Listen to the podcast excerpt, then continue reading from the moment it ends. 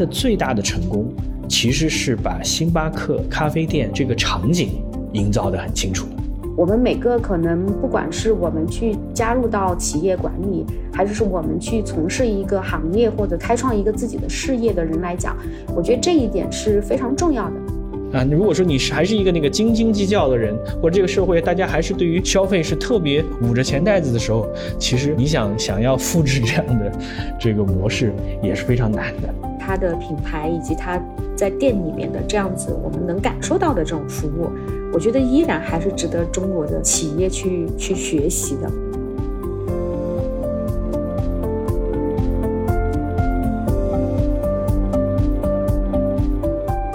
欢迎来到晨读时间啊！我是已经消失了蛮长时间的小新。我们的晨读时间的商业传记这个栏目第一期开启之后，好像大半年才有回归第二期啊。然后今天是我跟吴晨来聊我们新的一期商业传记。吴晨跟大家打个招呼吧。哎，大家好啊！这个其实我们一直讲说商业传记是晨读时间希望能够定期推出的。我们未来也希望是每个月至少给大家推一部商业传记。我觉得其实很多企业家去讲他们创业的。经验还是值得我们借鉴的。那今天我们聊的是星巴克之父舒尔茨。其实他的传记有两本啊，那个一本叫《从头开始：星巴克之父》，还有一本呢《江勋注入》。这两本呢，我都看了啊，但是看的可能稍微时间有点久了，为了录节目，可能又重新翻出来。那这两个版本里面呢，呃，我觉得大概因为讲他自己个人经验嘛，尤其呢，我觉得就是利益方面也比较相近。舒尔茨会把他自己创办星巴克的一些理念跟他个人的经验其实是融合在一块儿啊。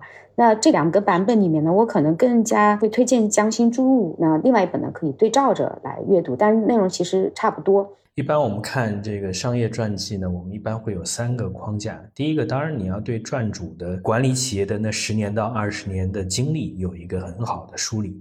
第二个呢，其实说如果大家是企业的管理者，大家其实不只是说我对这个传记这个人本身感兴趣，更重要的还是说，哎，他能够帮助我在应对当下的企业面临的困难。或者说他在管理的过程当中有到底哪些实践的？因为这些创业者其实都是第一个是白手起家，第二个是他真的是经过实践检验的有意思的东西。那这些东西是不是直接可以拿来？或者说他们的管理经验是不是可以拿来？第三个，其实我们事后诸葛亮要去再去评价，到底哪些东西是可以持久的，哪些东西可能是在一个特定的环境、特定的场景下的。一个特定的应对，我觉得这个也是我们看商业传记的点。那舒尔茨这个人也很有意思。如果简单不是谈谈他的传记，谈他个人来讲的话，你就能看到，哎，他是创建了星巴克，然后从星巴克离开，辞掉 CEO 两次，又两次回来。啊，他在中间有一段时间跟所有的美国的创业的企业家一样啊，不是所有，跟很多啊，比如说小扎也有过这个想法，这个 Bloomberg 也有过这个想法，就是他都想过，呃，我们讲商而优则仕，能不能去竞选美国总统？哎，因为我白手起家创建这么大一个企业帝国，我管理能力那么超强，那我这样的成功经验为什么不可以去管理一个大国？但是呢，其实在美国的历史上，除了特朗普这一个不是特别成功的商人之外，其实还是很少有商人真正能够完成这样的跨越。更有意思的是，就是说这次是宣布永远辞去 CEO 了，对吧？他也推推上来一个印度裔的，在印度出生的管理者成为 CEO。哎，我们觉得这几起几伏到底有一些什么样的意思？所以说三个框架，那第一个框架还是小新你来聊聊看，在这个两本书里面。到底有哪些有意思的经验经历是值得我们读者去了解？其实他的经历和的这个他的传记，我觉得还是真的是草根出身，白手起家。我记得跟我们第一次讲迪士尼的那个创始人其实还挺像的，就是他们生活在美国，相对来讲不是那么富裕的阶层。然后像舒尔茨，其实他就更加的底层一点啊，所以呢，他为什么会创办咖啡馆，以及进到这个行业里面？社区这个概念对他的影响是非常非常大，就是有没有一个地方是非常温暖的，让你感觉到像家一样，而又不是在自己的那个小的家庭，是一个就是集体的这样子的一个温暖的地方。你看，咖啡馆就是这样的地方，包括他把这样的理念其实运用到他的这个打造星巴克整体的星巴克的这个上面来。所以我觉得这个还是非常有意思的一个一个经验，包括看他前面所有创业的过程和最后创办星巴克的这个过程，其实也是，因为他最开始进的星巴克是卖咖啡豆的，然后呢，他其实。呃，有一次代表他的公司去到欧洲去，到意大利，然后他小时候的记忆重新被他在意大利参加展会的时候的意大利街头的一个咖啡馆完全被点燃了。咖啡馆如原来是这样一个人跟人聚集那么温暖的一个地方，这不就是我从小就渴望的吗？然后他就想，我要建这样的咖啡馆，但是。星巴克的创始人都只想做咖啡豆，只想卖咖啡豆，只想做烘焙，不想开咖啡馆，啊，所以呢，后来就是有点像内部创业啊。内部创业之后呢，还不错，他就想在内部去推广，但实际上这个公司认为这个不在主赛道啊，最后他就不得已自己出来。但是有幸的是，这个创始人其实当时还投了钱给他。然后他去创这个叫天天咖啡馆吧，最后呢，他自己创立的这个咖啡馆这个生意反过来把星巴克卖咖啡豆的这个公司给收购了，他又重新收回了老东家，然后最后面把自己开创的这个咖啡馆的这个生意仍然以老东家的这个名字星巴克去做大，做到现在，就是我们在中国也看到这样的星巴克。其实曾经有一段啊，我觉得星巴克应该也是对中国人的咖啡启蒙或者咖啡馆启蒙。啊，包括新一代的城市中产，其实对星巴克的一个认知，其实也是在那里有很香的咖啡香。你可以带着你的苹果电脑啊，这里特指苹果电脑，在星巴克的咖啡馆里面进行工作、进行商谈，他营造的是这样的一个咖啡馆的文化啊。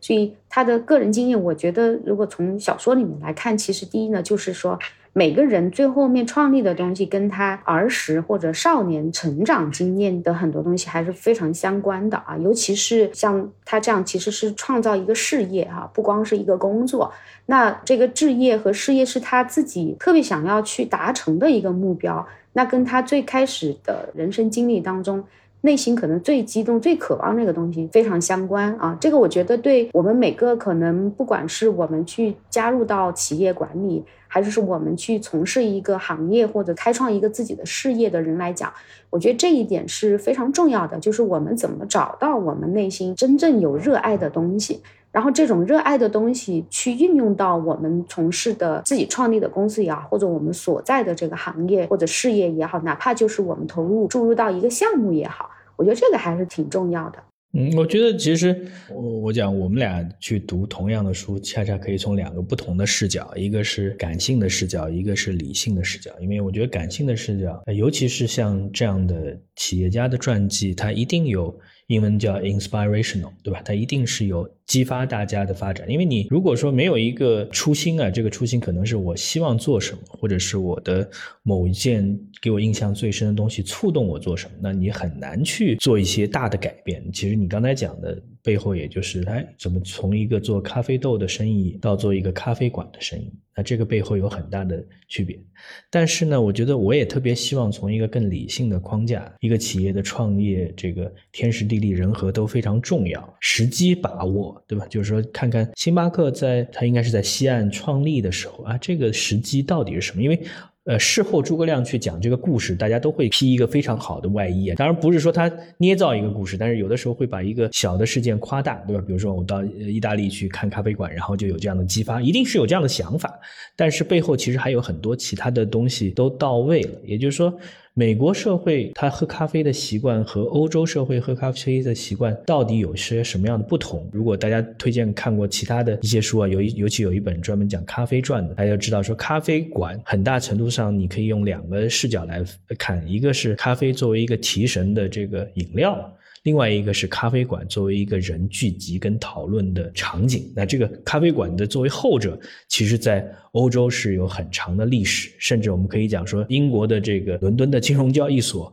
它的前身就是一个咖啡馆，就是当一个咖啡馆变成一个大家交互信息、闲聊的中心，那就像就有点像中国早期的茶馆一样，它就慢慢慢慢就演成了一个信息的总会。当然，呃呃，星巴克并不是主打说它是一个信息总会，它更多的是一个生活。方式的改变，大家可能每天要喝一杯咖啡，咖啡馆是一个大家交流或者是短暂谈事情、谈生意的啊。那这个时候，哎，这个时机把握的如何？那还有一个，我觉得星巴克它其实真正为我们所知啊，因为如果它只是一个北美的品牌，我们也不会去探讨它啊。毕竟它在中国过去十年取得了很好的成这个成绩，对吧？这当然现在会面临一些挑战。那取得很好的成绩背后，是不是也是一个时机以及中国的？大城市的中产阶层的提升，以及大家的消费习惯跟工作习惯的改变，正好抓住了这样的机会。当然，现在最重要的、最好玩的段子也是很多人在星巴克里面装着喝咖啡，对吧？因为市场不好了，对吧？大家裁员了之后，还是想要装模装样要出门，对吧？有点像美国的大萧条时代，日本的 salaryman 被砍掉之后，仍然要离开家。我相信是段子，因为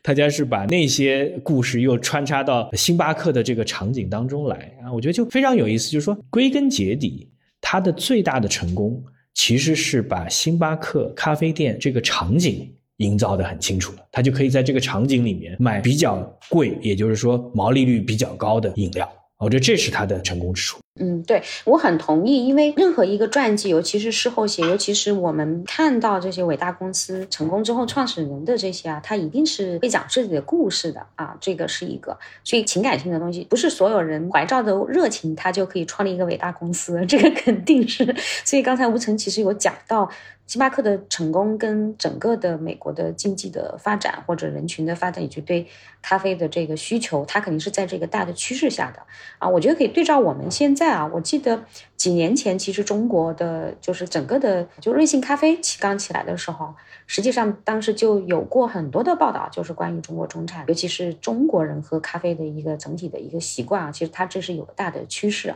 啊。一会儿我们。可以再聊一聊，看比如星巴克开发咖啡馆的这样的一些经验，跟我们现在国内的这个咖啡消费市场里面可以给我们哪些启示？那再回到刚才讲说，星巴克成功的这个，实际上是他把自己的这个热情赶上了这样的一个趋势，同时呢，他做对了他要做的事情。我觉得他就整个他的传记里面，或者我们反过去看他那个里面，其实他不停的也在讲他做的这个事情，不光是他的直觉。啊，我觉得不光是因为他到欧洲去感觉到了，哇，原来是意大利浓缩咖啡教会我一些东西，然后这个东西我看到在美国的市场没有，我可以把它引入到美国来，因为在美国按照他那描述的话。有点像功能性饮料，就是提神，然后呢，实际上味道也不是太好的，也很淡的，更别说还要拉花呀，什么各种这种享受和聊天了啊。所以在这种意式、意大利式的浓缩咖啡带给美国或者带给就是星巴克团体式的一个聚会，它的艺术感很强。冲一杯咖啡是手冲也好，或者拉花也好，它是一个艺术性的事。你看一听就是很意大利的，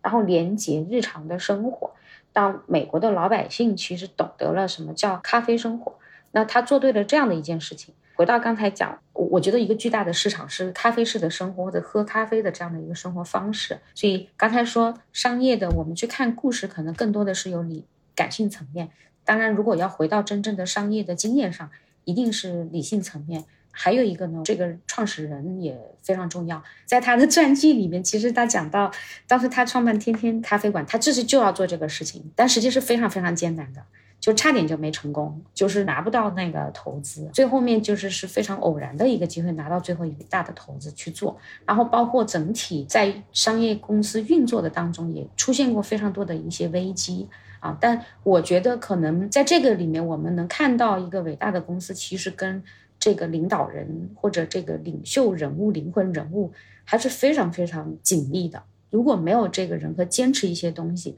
恐怕这个公司的整个的一个系统就会崩塌。所以刚才也提到说，像舒尔茨也是两次这个回归。我们第一次介绍的迪士尼的阿格，他也是两次回归啊，都是在危难时期又回来。但是你去看，基本上是这样子的伟大的这个企业领袖或者商业领袖，他在确定这整个公司前进的点，而且呢，尤其是在挑战特别大的整个环境下。这个人就像一个将军一样，他必须去确定和锚定这样的一些战略，同时去把它给执行。所以我还是觉得，在整个商业的实践当中。个体性也是非常强。对对，我觉我觉得其实沿着你这个话说啊，就我当然有一些稍微不同的看法，就是到底他这个二进宫、三进宫是好事还是坏事？就我觉得他跟埃格还是有一些区别啊。对吧？鲍格埃格，你能看得到的是什么呢？就是说退而不休者，他会有搞政治的冲动，对吧？因为虽然说前任是他亲手栽培的，但是一旦出现一些问题，或者是没有按照自己的思路作为一个延续性的管理者的时候，时候，那他可能就有这样冲动，说我还可以啊继续去做。那当然就是通过董事会的这个层面操作，就完成了逆袭。那舒尔茨不太一样，因为他他是创始人，对吧？他的他的感觉就有点像 Dell，我们下次也可以去聊聊 Dell 的专辑，或者说家族里面那我们叫福特也有类似的场景，就是说他还是有一个实际控制人，或者我记不太清楚舒尔茨的这个控股比例是多少了，但是他作为创始人而言呢，他对于这个公司的发展方向其实是非常非常关注的。也就是说，当这个公司如果他卸任了 CEO，但是这个公司发展方向偏离了自己想象的这个轨道的时候，他就有巨大的动力去把它拉回来。第二个是，当这个公司的发展没有他寄希望的那么快，就他觉得哎没有抓住这个再发展的机会的时候，他也有回来的，重新拉到正常轨道上的冲动。也就是说。他们的这个继承问题，因为他还老当益壮嘛，就是他如果说已经七八十岁，那是另外一种。就是他在盛年的时候，他去呃选择退休，因为选择退休的原因，我前面也讲了。是他会有其他的诱惑，这个诱惑就是，哎，我能不能讲的难听难听一点，higher office，对吧？我能不能当官？呃，在美国的语境呢，肯定讲说，啊，我要服务社会，我要去担任公职，因为他会觉得，哎，这这些事儿是非常重要。你想想看，那个 Bloomberg，他当了八年的，呃，还是十二年的纽约市的市长的时候，那那那个时候，他就是说，公司肯定是交给另外一个人打理，但是他市长弄完了，然后你有没有别的机会了？他回来还是会，他对他这个公司，呃，未来的发展，他的前景，他的方向，他一定是有控制的。我觉得。这是可能他跟埃格呃最大的不一样。那我后面还想还想再插一句呢，因为我们之前也聊了一期叫做微小的总和。那微小的总和其实就讲说，哎，怎么怎么去比较低调的炫富，对吧？低调的炫富里面有一层就是，其实咖啡可以搞成各种各样不同的口味，就是大家品咖啡可以像品红酒那样。这种就是说，你在这个领域里面挖掘出来各种各样的奇特的品味的时候。这其实就是某种意义上，我们不带价格评价值评判。某种意义上，中产社会它需要通过其他的方式来表达自己的品味的这个要求。那这个时候呢，就是微小的总和。如果以咖啡作为一个概念，它其实是会对星巴克这样的连锁的大的集团有一定的冲击。那这个冲击就是，哎，你的可能你调的口味，你的咖啡豆，你的选择没有我的那么特别，那么有特点。那这个时候你怎么办？所以说这也是他在中国啊，因为中国有的时候在中国的大城市，像上海现在说是可能每平方公里里面的咖啡馆是全世界第一的。那他面临这样的小的咖啡店的冲击，他会怎么应对？其实也是他成长的一个重要的点。然后接着我想聊第二个话题，这个第二个话题其实是蛮重要，就是我们在看星巴克的这个管理的发展过程当中，其实我们简单梳理一下，它至少有三个有意思的，但不一定是说这个真正的管理思维啊，但是说，哎，这是一家大型的跨国的全球的企业，它做的比较好的。啊，第一个就是他会说，我的咖啡豆要溯源，对吧？我要我在我的咖啡豆要明确说啊，我这个是叫 fair trade，是公平交易的。公平交易意思就是说我不会去压榨我的上游的咖啡农，对吧？哎，我要我要让咖啡，我要让整个的这个咖啡的供应链是健康的，这是一个挺有意思的概念。而且这个概念其实它是不断在践行，所以大家如果你到星巴克去买咖啡豆的话，你都会看到，哎，它上面会有 fair trade 这样的标签。一方面是它对于这个供应链共赢的理念的追求，另外一方面。面也是他对外去做宣传的一个比较好的噱头。第二个就是说，他对这个他的咖啡馆里面的帮你冲咖啡的，我们叫 barista，这中文应该叫什么叫服务员？各家大的公司其实都有这样的企业的呃想法讲法了，对吧？我比如说沃尔玛也说，我的员工啊都是我的合伙人，都是我的怎么样啊？他也说，哎，我的这些咖啡冲咖啡的员工其实是我们的合伙人，那我会让他们跟我们一起一同成长，尤其是很多是年轻人，那这些年轻人怎么成长啊？他其实有很多的办法。包括给员工非常小的，但是还是很重要的股权的激励，这也是他们尝试去做的。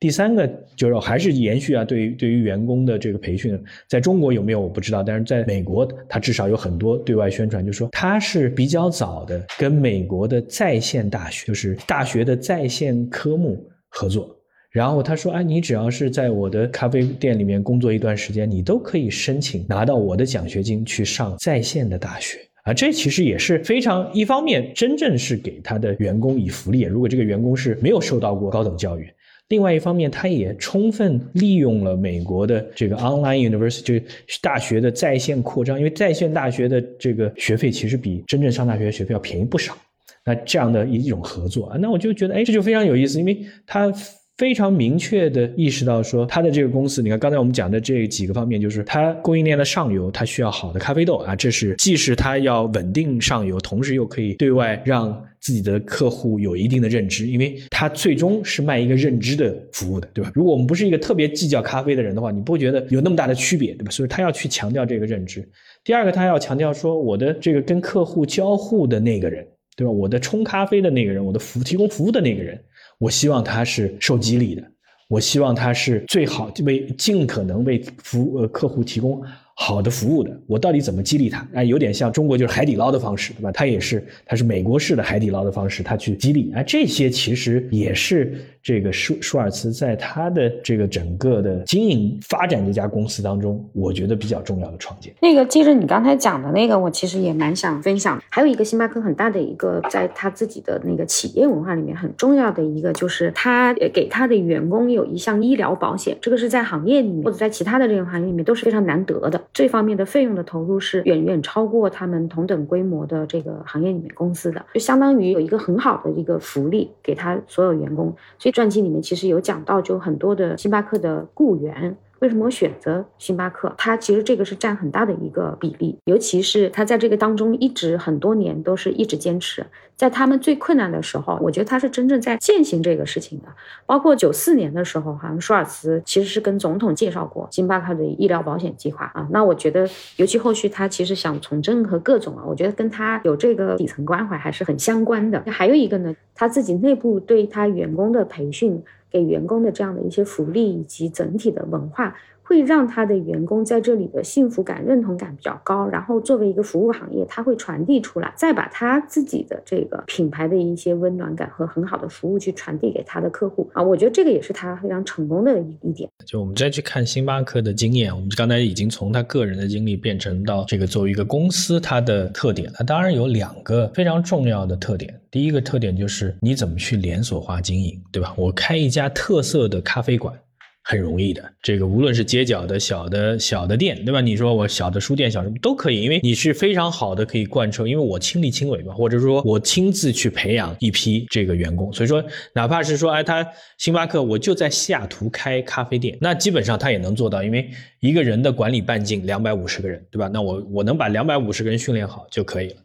但是你要变成一个全国的连锁，你要变成一个全球的连锁，你要在这样的连锁店里面能够贯彻自己的价值，同时又要能够因地制宜的做一些小的改变。我觉得这是一个大的企业，就是星巴克，我们讲它是一个大的企业啊，大的企业的管理背后到底有一些什么样的逻辑？那这个时候去怎么去赋能一线的员工？一方面是给他激励，对吧？你一定是要有足够的激励。这个激励，刚才你讲的这个医疗保障是激励，小的股权是激励，推动他们学习，对吧？帮他们去付在线课程的学费，啊，这些这这些都是。但是背后你到底在贯彻一个什么样的企业价值？而这个企业价值不是停留在口号的这个手段，而是真正能够转化成为每个员工的每天日常的跟用户交流的这样的行为。我觉得这是星巴克我们大家值得去学习的。它就引出来第二点，